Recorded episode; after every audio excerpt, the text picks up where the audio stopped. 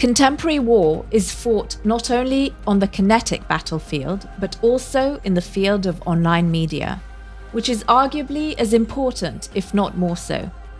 I'm Dr. Efrat Sofer, and in this episode of Jewish World, a podcast of World Jewish Congress Israel, we will talk about the challenges Israel faces in the realm of public opinion, especially during times of conflict, and on the role of the Jewish diaspora in these efforts the impact of new media channels like Twitter, Telegram, and TikTok on public opinion, and how our listeners can contribute to shaping the narrative in today's fast paced media landscape.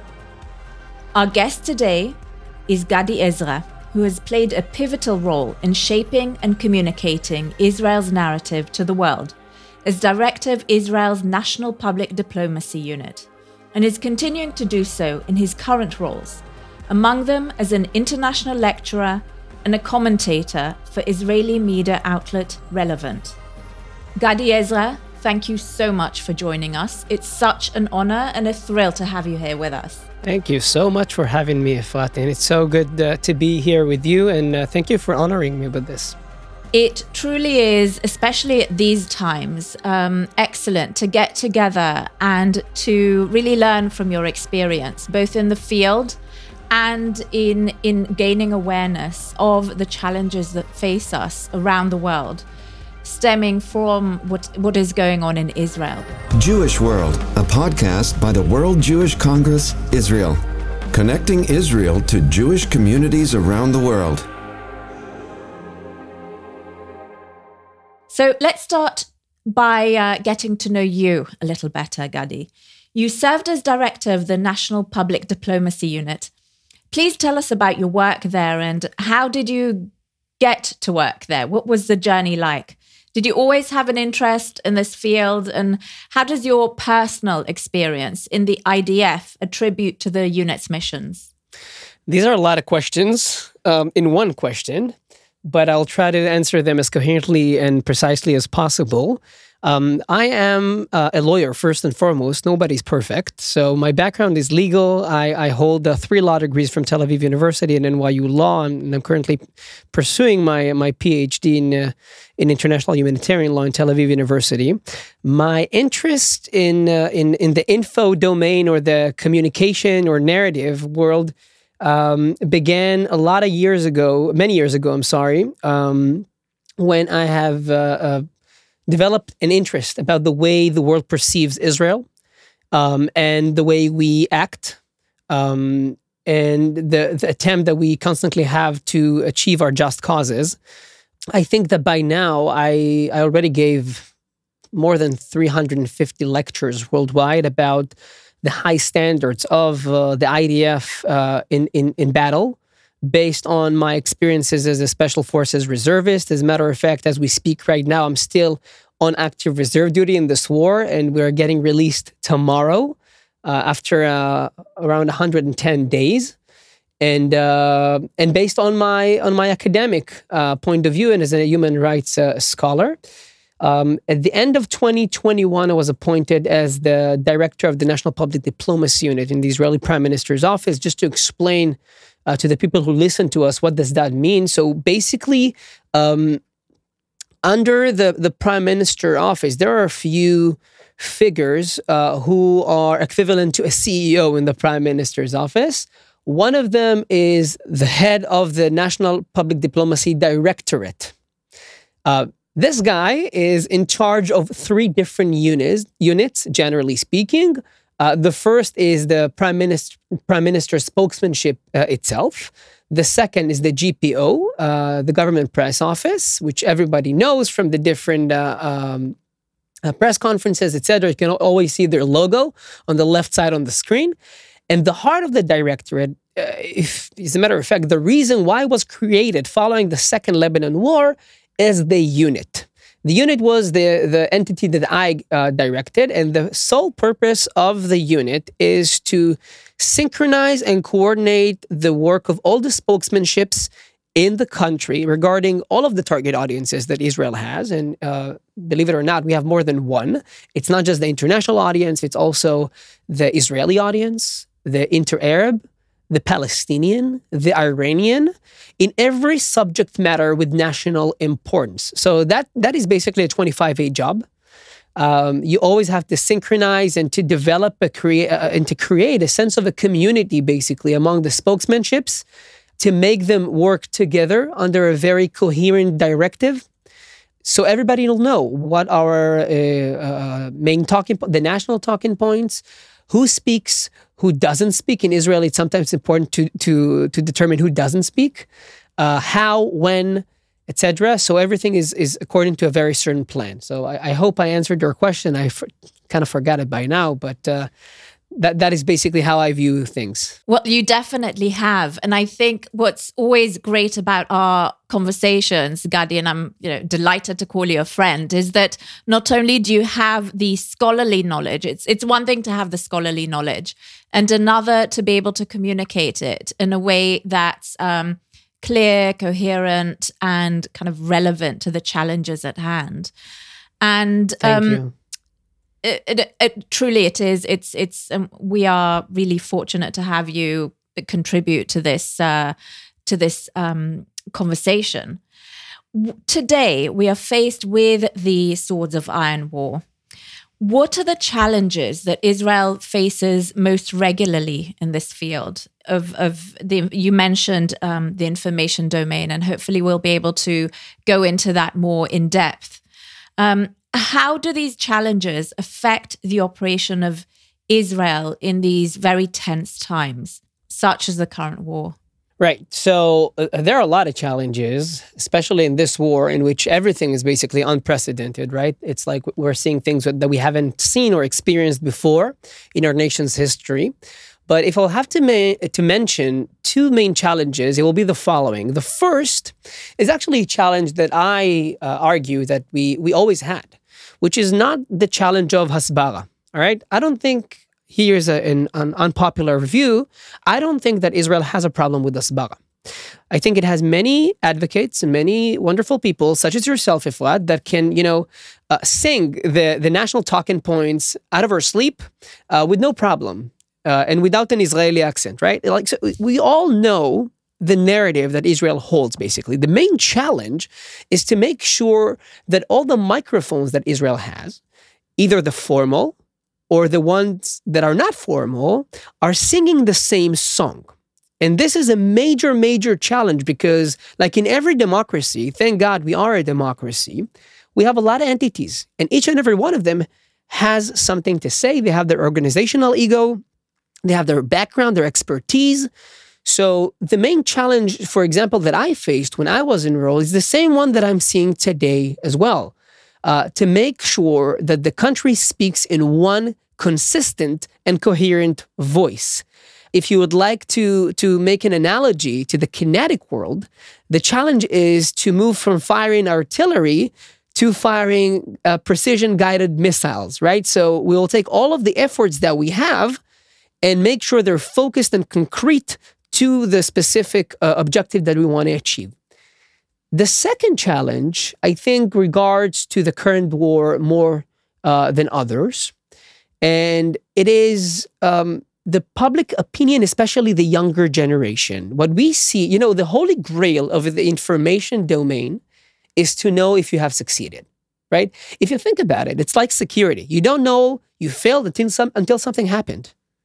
And what I constantly see is a tendency to, for example, to uh, choose certain uh, messages, for example, or uh, uh, narratives not necessarily based on research, which is something that uh, also happened during our time. It's happening now. It happened before. We have a long road to go here. But what we're seeing now is um, a very clear and consistent tendency among, among the younger generation in the US and in the Arab world that are less sympathetic, let's call it that way, with the Israeli narrative. Um, this has many reasons. One of them is our tendency to not plan years ahead. Just to name one example, American campuses. A lot of people are surprised right now that we're seeing people at Harvard or other elite institutions, such also my alma mater, right? NYU, people chanting from the river to the sea. And we are frustrated by them not understanding that the river is a very certain river, or the sea is a very certain sea, and therefore this is a genocidal call. Now, I have a very, you know, in the paratroopers, I've learned, uh, first of all, to ask myself where I was wrong. Not me as an individual, but as a, as a, as a way of thinking.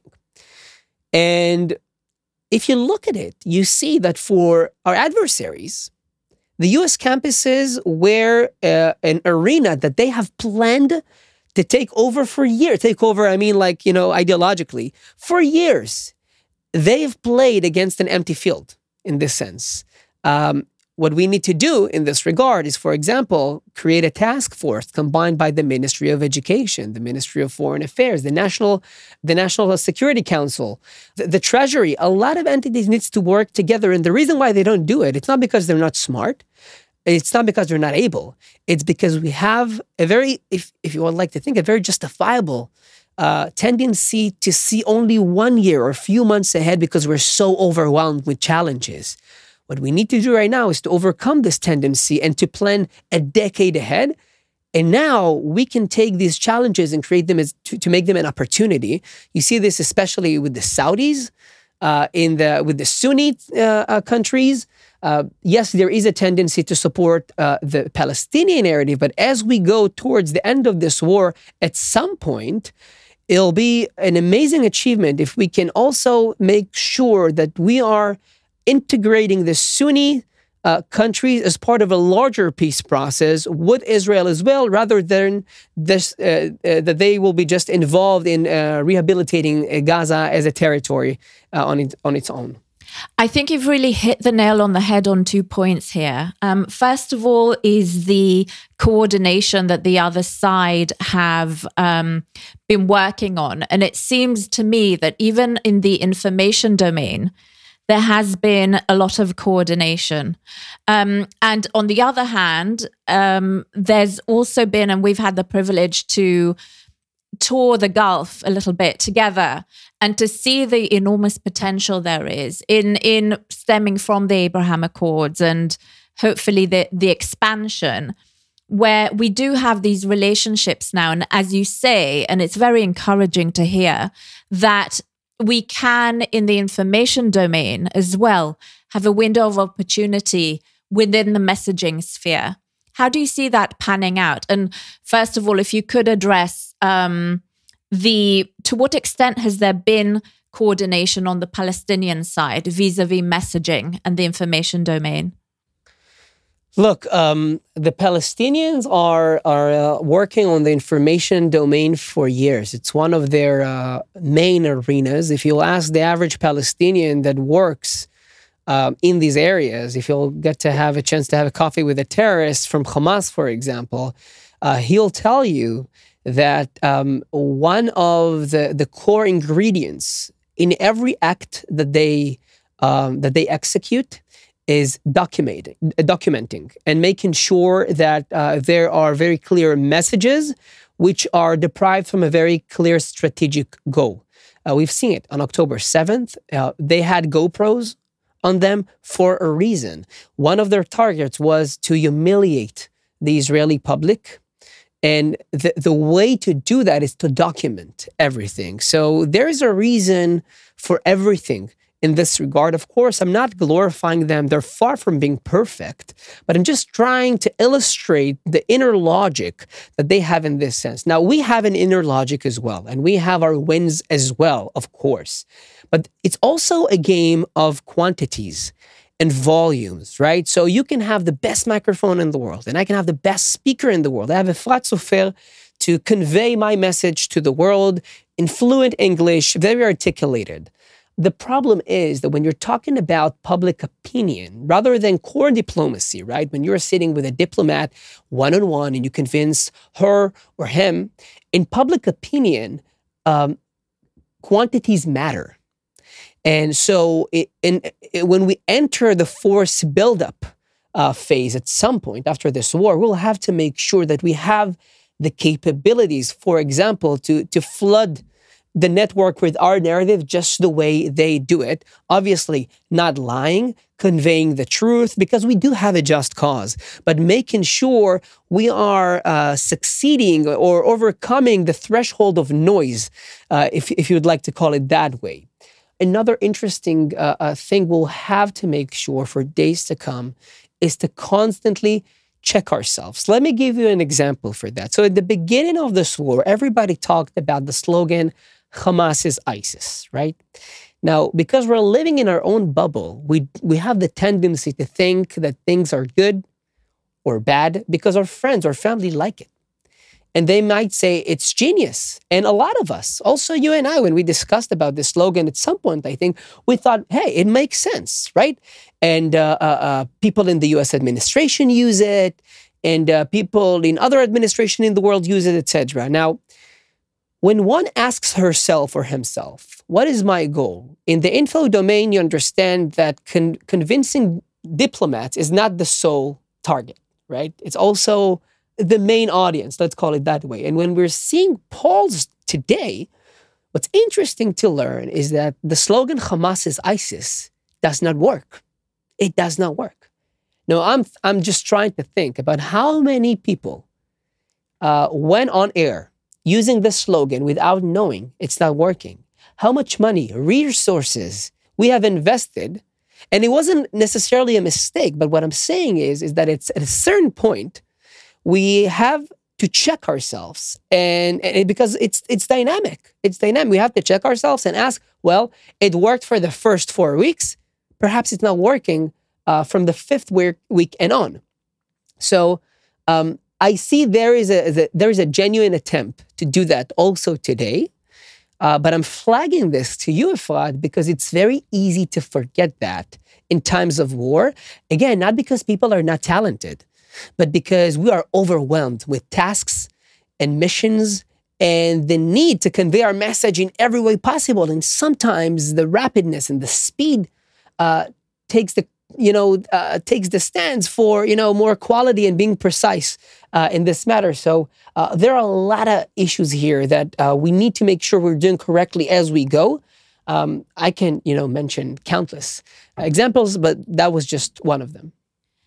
It's, I think, really important to to also you said that we are very very busy. We have all been inundated with with tasks and a lot of purpose since october 7th and uh, many of our listeners are in the jewish diaspora desperate to want to help um, the effort to, to for our people.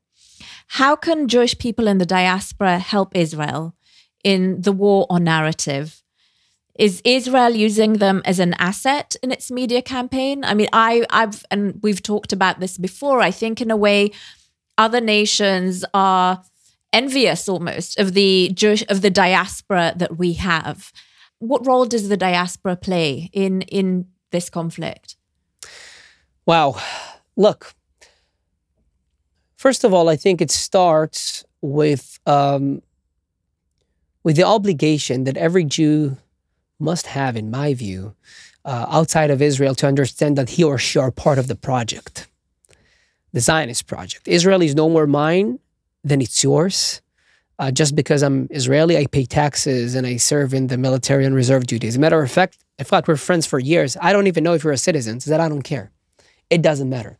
We're part of the same shared project, and we're all holding this this stretcher from a, from a different angle.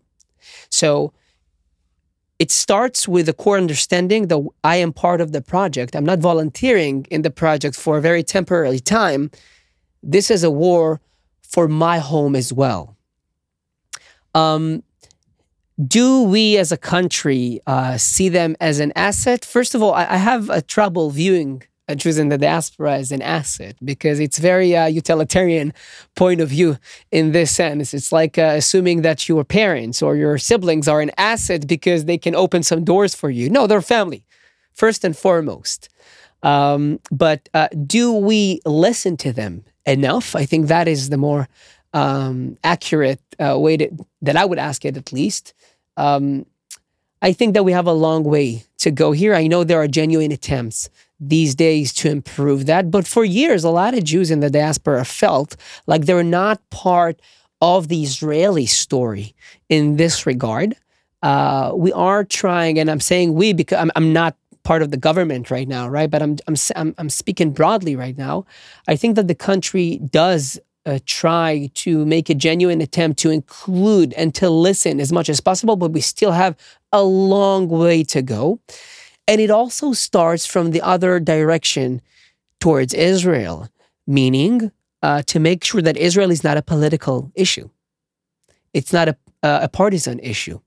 It's it's it's a it's a it's a consensus among us as Jews, and we can have our arguments, of course, and we can agree or disagree about certain political acts that happening in Israel, but never ever forget that uh, the, the core goal is to make sure that we do have a prosperous, uh, a Jewish and democratic nation for all Jews alike. It doesn't ma- it doesn't mean that all Jews had to come to Israel, but they do have to see it as part of themselves because Israel needs to see them as part of the Zionist project as a whole. Absolutely. And the I'm and the fact that and I think that's that's really the the crux of the matter where I mean you and I the last time we we met and hung out was at the World Jewish Congress um, Unity building visit. In the um, other life. in our other life. And um, before the world changed irrevocably. But i think it was for me when i think back at that and it was quite a tense moment in israel diaspora relations and even then it was very much at the core of the world jewish congress actions and and, and being in to right. bridge that gap between right. israel and the, di- the diaspora and never more has it been so important and it, it it is family and it is it's almost like that kind of chasm melted away after October 7th and really it is and and maybe later on we'll be able to to talk a little bit more about a, a simple checklist maybe that that people uh, that our listeners could um, look at when wanting to contribute to our common destiny in a way. I, I, know it sounds a bit grandiose, but it, it it's it really is. It it's not. Be. It, it's yeah. not just the way I don't think it's naive to think that you know every Jew should see Israel uh, should see him or herself part of the Zionist project. I don't think it's naive just because it's romantic. It doesn't mean it's naive.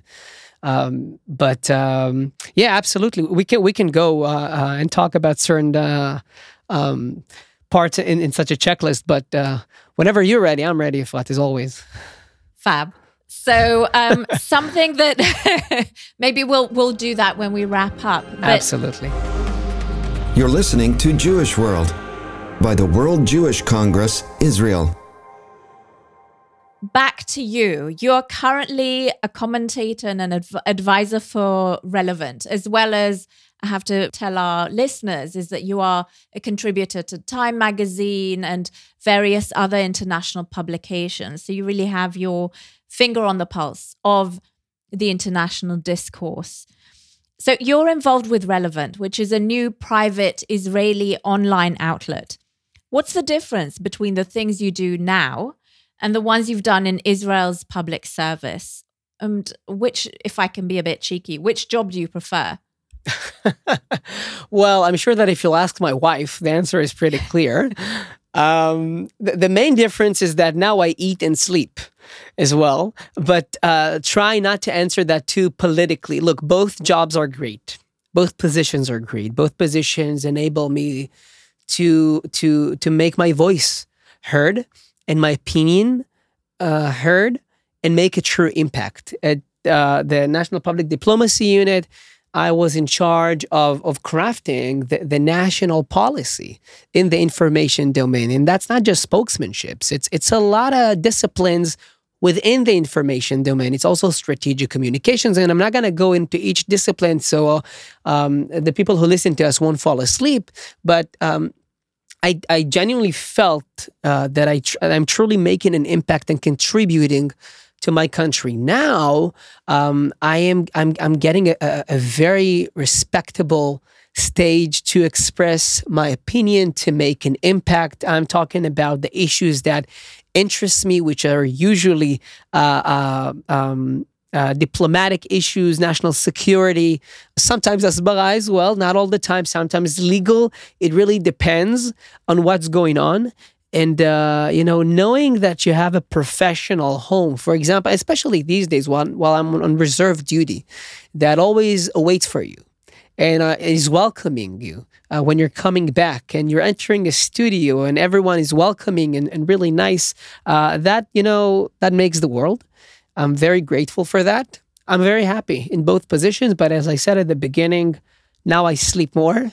Not too much, uh, but I sleep a bit more and uh, and I eat a bit more. But if you're considering the threshold that I had in the prime minister's office, it's not a, a hard threshold to pass. And do you think that, do you feel to what extent can private initiatives and private media channels help to move public opinion in favor of Israel? Absolutely. Um, look, the the way people consume, the way people shape their ideas is mainly through the media. It's one of the most powerful resources known to mankind, and I'm not trying to uh, exaggerate, but th- I truly believe this is the truth. Uh, now, it really depends on which media outlet you're consuming your information from. Obviously, uh, I'm always trying to be associated with outlets that uh, you know are very professional, objective, etc. And I'm very happy that they see my views as relevant as well. You got the joke, right? The core challenge uh, here, uh, in in my view, is is to first of all develop a personal opinion on as a person that wants to express my views on a certain uh, thing that happening in in the you know in the horizon, etc., and then choose the relevant outlet to consume the message from because what a lot of people do they go to the newspapers or the channels that their parents watch and you know one of the things that relevant the channel that, that they try to do is to address the younger generation that consume uh, media through the phones not necessarily through TV. They are being broadcasted in TV, but the, the app of Relevant is the main thing. So, but it also takes a lot of a lot of work from the side of of you know the customers in this sense to be open to new methods and way of consuming information. Um, and I think once one asks his or herself, what are the topics that interest me? and what is the outlet that is suitable for me in order to develop my opinions based on my very busy schedule, I think you discover that you can invest very little time and get a lot of assets from the uh, specific media outlet that you're gaining. Otherwise, you can find yourself in front of the TV for hours and hours, and then after four hours, asking yourself, "Hey, what th- what have I learned?" And the answer is usually not something dramatic. So it's not just consume the media, but also ask myself how and when and from who I want to consume that knowledge. And we, we've seen this come to life during the current war. We've seen a lot of responses condemning Israel in the wider media, which sometimes even translates to anti Semitism. Why is this happening? And why does world opinion, and more specifically, the opinion of regular citizens around the world, rather than their governments, which most by and large have been supportive straight after October 7th. Why does it have such an importance to Israel? Look, it happens because of many reasons. Um, I'll say this: I think you always you'll always have the ten percent that are going to be with you no matter what, and you're always going to have the ten percent who are going to be against you no matter what. And in the middle, you have eighty percent who are blessed with ignorance. And you know those eighty percent when they open uh, their phones, for example, and they constantly read or hear or view a certain narrative, because again, as said, this is a war of quantities as well. Um, they tend to shape their opinion based on that narrative. And it's not because they're easy to play.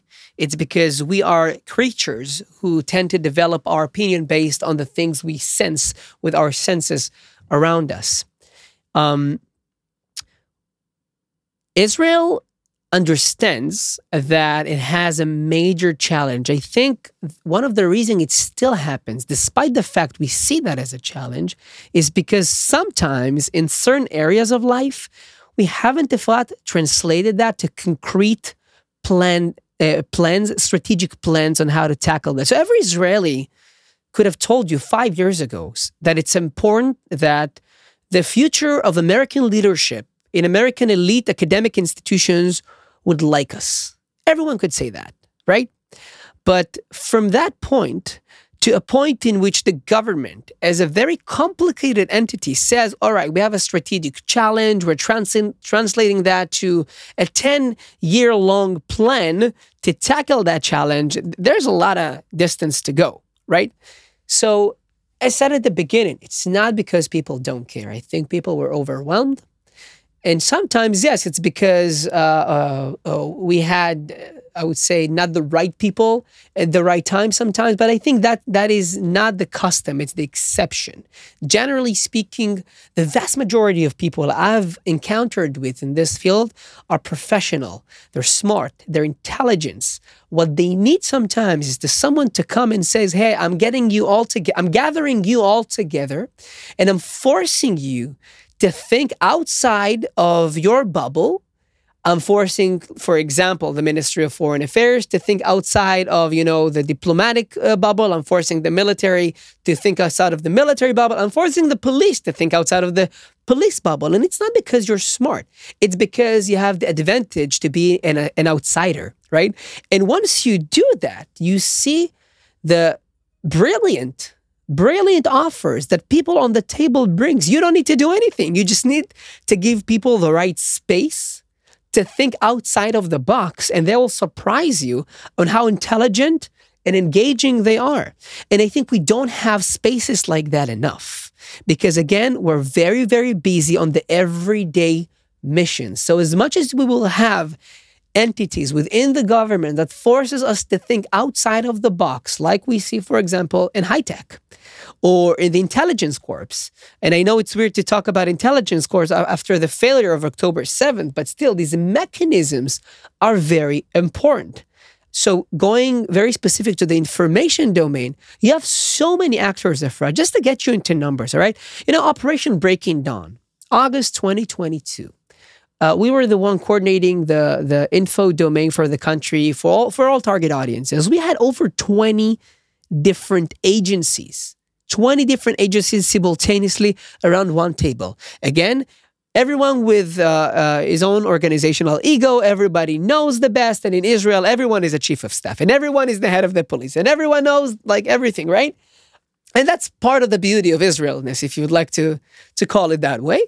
But uh, uh, once you let people encounter with each other, you see that someone from a very specific uh, organization says to someone from another organization, "Hey, that that is great.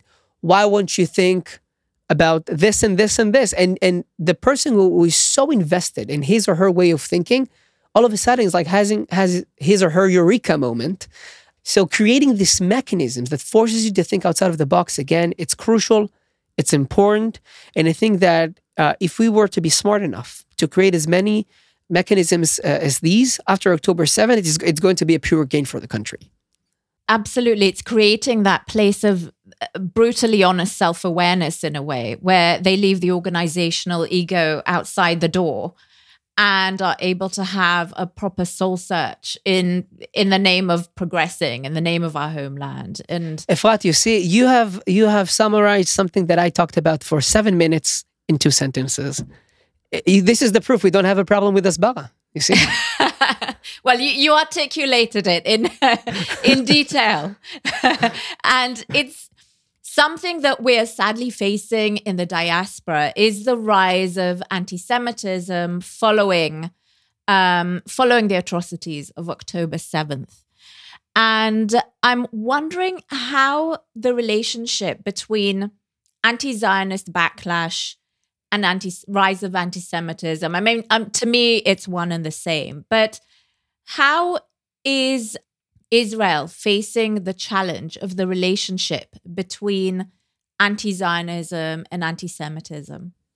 I think that it was in the very beginning of the war that the national talking points, I think I saw it there, talked about the link between anti Semitism and anti Zionism. I think it's very clear now that there is a direct link between the two. Um, it wasn't for granted. It wasn't understandable among many people in the government um, that anti-Semitism experienced by Jews overseas is, is it's also an Israeli matter. It's not just the problem of you know the Jews over there, right? Uh, and something that we can just deal with uh, uh, their governments. It's an Israeli problem, um, and uh, and you know you you you uh, you talked about seeing diaspora Jews as an asset, and now I would like to adopt uh, this t- terminology for for a second. I think what's interesting. I have a lot of you know. I was very blessed to have people uh, from pretty much every corner of the world that I'm friends with in, in different Jewish communities and what's interesting, what's striking to me time and again is that their insights about stuff that's happening in their territory will always be more accurate and relevant than the ones that us uh, Israeli officials will convey back home. It doesn't matter if you are a terrific ambassador somewhere, and I'm not talking about a specific ambassador, God forbid, right? I'm saying it doesn't matter if you are specific. It, it you cannot replace that with the knowledge and the know-how of someone who grew up in London and knows the sensitivities and the nuances, etc. And I think that we've we're starting to to understand more and more is that there is a need to not just see diaspora Jews as people that we call when we have an emergency and, and tell them, hey, you should say this and this. These are the messages that we have crafted because we are so brilliant but rather also use their knowledge and know how as people who are not just smart, but people who are just embedded in their communities and have the best know how on what's going on. If you'd like to translate that to a military terminology, as intel sources, right? As people who can really give you the most accurate assessment of what's going on on the ground. Um, when I was in office, I have, tried to uh, apply this philosophy. Uh, we did have genuine attempts to do that. Unfortunately, I finished my tenure in January, so we couldn't develop that. Uh, I know there were uh, uh, honest uh, attempts to to do things like that after I left, but um, do I think they're sufficient? The answer is no. Do I think we have a long way to go? The answer is hell yes. And I think what you say really does ring true. I mean, I've seen in my own experiences on on on dialogues I've had, for example, on Iran, where the opinion uh, the opinions of experts of Jewish Iran experts, say from outside of Israel, uh, right. uh, when they have a dialogue with Iran, Israeli Iran experts inside of Israel, even that dialogue is such a meaningful one where even experts who are, who are studying exactly one country and its proxies, the emphasis that's placed from where one is sitting is extraordinary and can add so much value and can really again you're you're getting a sympathetic perspective from someone who's sitting in a very different direction. And right. there's only gain to be had from that.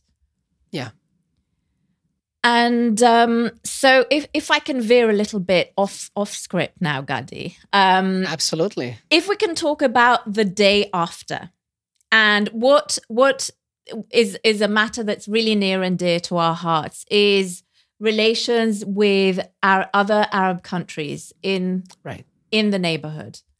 The start of which Israel uh, is the UAE, Bahrain, hopefully Saudi Arabia one day.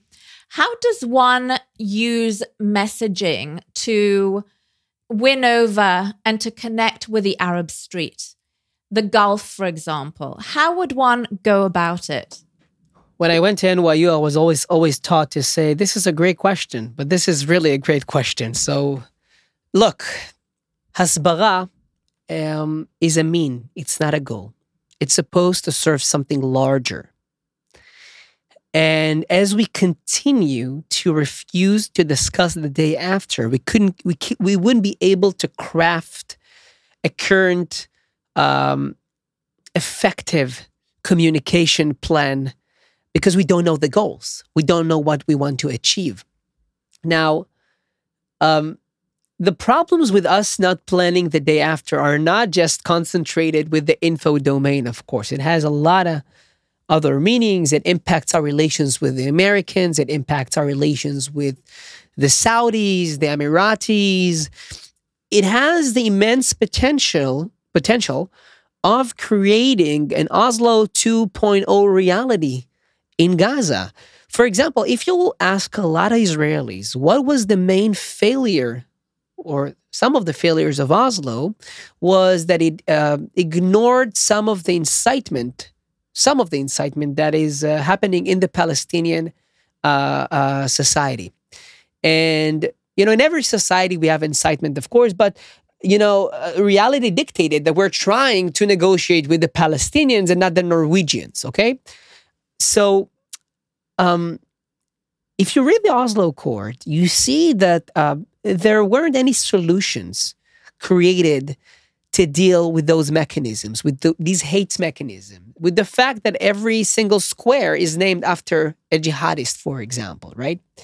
Now, if we refuse to talk about the day after and include programs, for example, of de-radicalization, you know, in, in following World War II, they call it denazification. Now we're saying de-radicalization.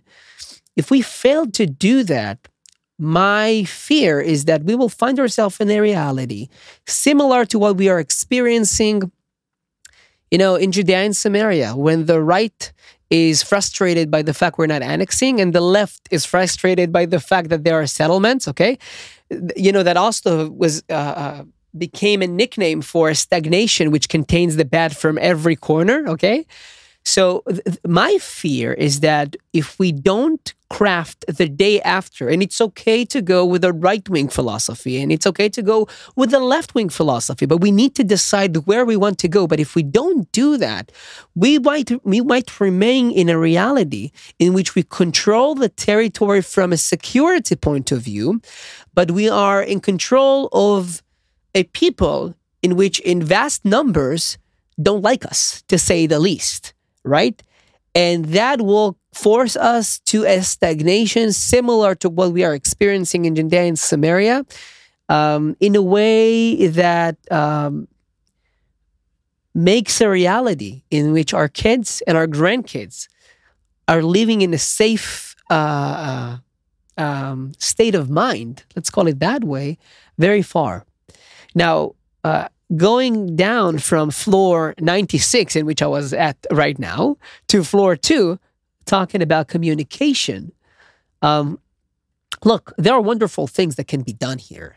Uh, if we were to decide, for example, that we see the Saudis as part of the day after, let me get you into numbers, Efrat, for a 2nd mm-hmm. The in certain in recent polls, what we see is that the numbers of Saudis who are supporting of the Palestinian narrative following the war has doubled before the war. Doubled. Many believe in the Arab world, and I'm not uh, stating my personal opinion. I'm quoting a, a, research by the Arab Center for Research and Study. I think that's the uh, accurate name, uh, placed in Qatar. 8,000 participants for 16 one six different countries. Only 5% of the people who were asked and participated in the survey sees October 7th atrocities as an illegitimate attack. Now, we need to ask ourselves some hard questions. How did that happen? And it's not because the world is stupid. And it's not because uh, the world was born uh, evil. It's because they were exposed to certain views, and certain agendas. And it's our responsibility, if we want to change that, to make sure that they are exposed to a more balanced narrative, more accurate narrative, more just narrative. If we understand that the Saudis, for example, are part of the day after, then we can craft a very concrete, actionable plan to change those numbers. And hey, you can actually measure the success because you have polls at the moment. But going back to the beginning of your terrific questions, if we don't have a concrete strategic plan for the day after, we cannot craft a communication info plan from that. We cannot know if we should focus on the Saudis, the Emiratis, the Americans, the Palestinians. There is countless, there are countless actions that can be done. We just need to be focused. It's and in a way going back to the beginning of our framing of the war is that the framing of the piece should be in, in thought of as in exactly a strategic way. And one wonders one wonders to what extent when we are in dialogue with any given government, the um, information domain, domain should be part and parcel of that strategy. Um, it's been interesting. I, I have some Saudi friends who I've connected with, they're very intelligent, they're engaged with the world. And once October 7th happened, the stuff that comes out on the Instagram feed, and I don't think it's necessarily um, done on purpose, but it is blatantly anti Israeli, anti Semitic. It's uh, based on, um, I think, very well established, entrenched ideas where given enough information, if we're being hopeful and dreaming over here, is that that can be shifted given a proper strategy.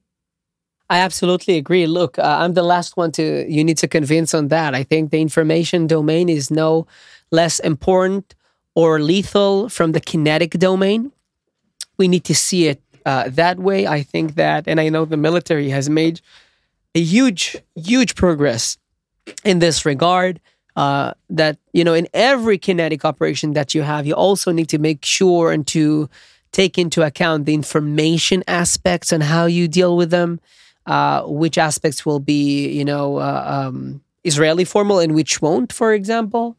Look, it, it's part of the gradual process that we're having. The fact that you and I, Fat, are talking in the terminology of info domain and not Hasbara and not spokesmanships embodies the progress because it's not just crafting messages to the media. And it's not just um, uh, you know making statements or speeches um, every night at 8 p.m it's understanding that there is an entire narrative that surrounds people and the way to shape it and influence it in order for people to consume that narrative is very very uh, uh, mixed and um, once the country sees that, and I think we're going there as a strategic tool, then more resources will be developed and, and devoted to that.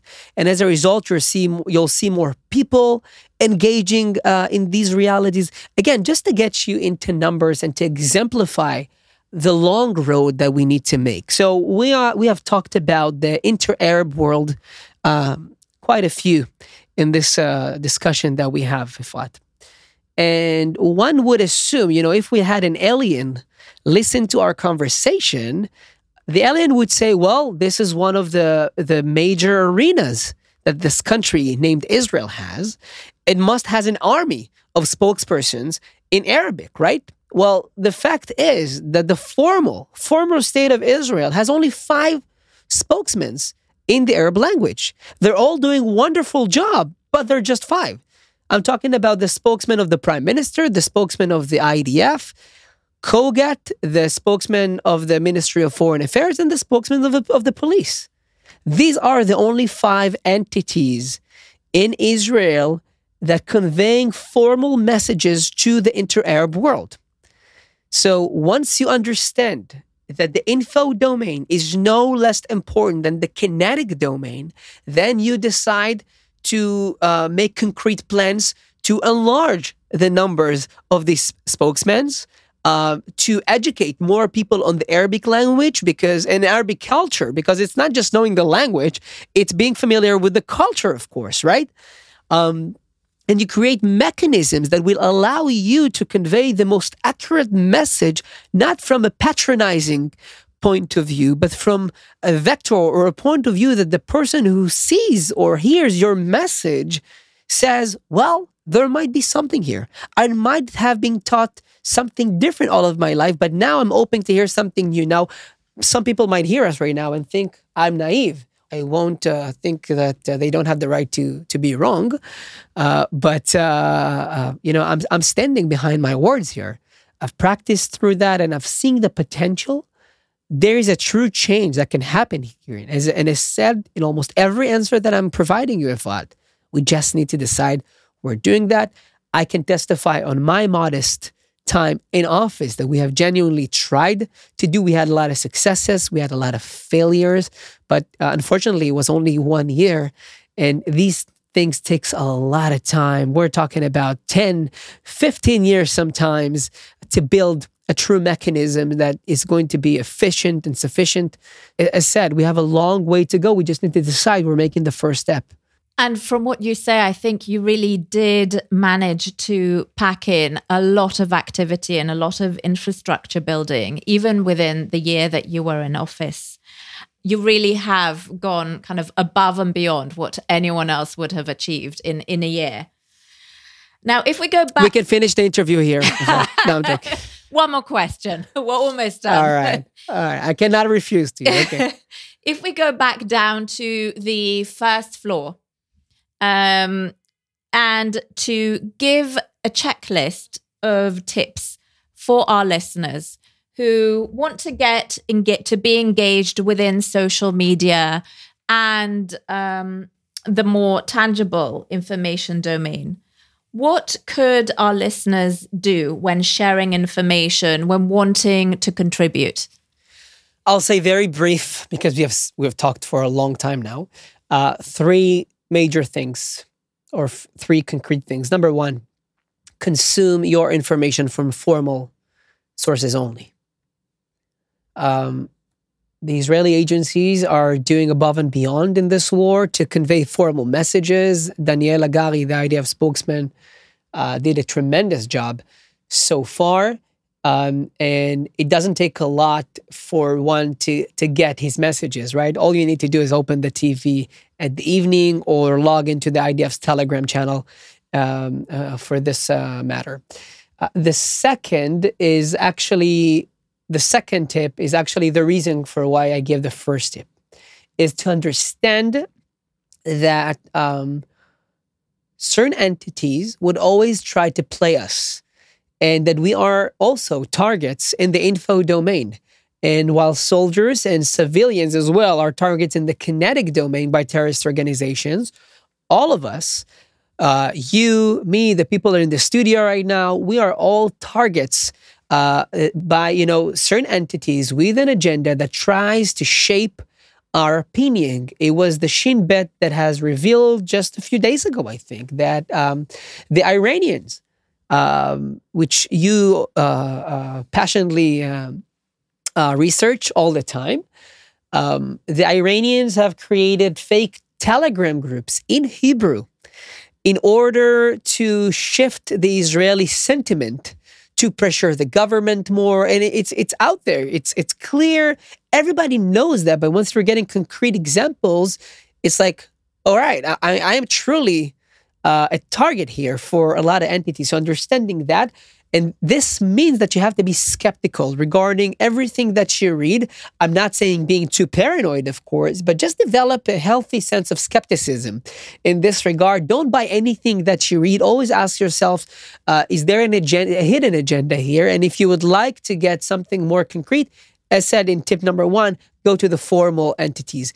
And the last thing I would like to say, Efrat, is this. A lot of people think that uh, just because they're one person, they don't have an impact. Uh, they couldn't be more wrong.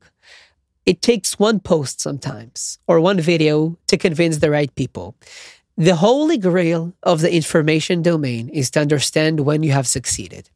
You know, I had a talk once that I gave in which uh, someone from a Jewish organization uh, said at the Q&A section that she's very frustrated by the Facebook account of her organization because every time she posts something, she gets only 200 likes while her uh, competitor gets like 15,000, etc. And my reply was, well, who is your target audience? And she couldn't reply that. And the reason I've asked that is because if my target audience is only, you know, five people in the UN Security Council, for example, uh, then I need to convince five people. I don't need to convince 5,000 people. Now, obviously, the target of, of, of, you know, everyday people like myself uh, is not to convince the UN Security Council. If I'm sharing a post, I'm, I'm you know, just expressing my honest opinion without a strategic plan behind it, not when I'm not in office, of course. But um, again, you'll be surprised to, to see uh, who view the videos or who reads the posts you're sending and what kind of impact it can it can do. You know, they say it, it takes only six people to get to the US president. In the info domain, it can be sometimes one or two. And if you're conveying a very precise message, you can make a true impact. So stand for your rights, but also for your opinion, and don't be embarrassed to express them. Uh, do it with respect, do it uh, in an articulated way, be precise, but do it. Gadi Ezra, former director of Israel's National Public Diplomacy Unit, international lecturer and commentator for Israeli media outlet Relevant. Thank you so much for joining us and enlightening us on Israel's battle within the information domain. Thank you, Efrat. It was my true honor. Thank you for listening to Jewish World, a podcast of World Jewish Congress Israel. Please tune in to our next podcast coming out soon. Jewish World, a podcast by the World Jewish Congress Israel. Jewish World is available on Spotify, Apple Podcasts, Google Podcasts, Amazon, and more. Subscribe for updates on new episodes.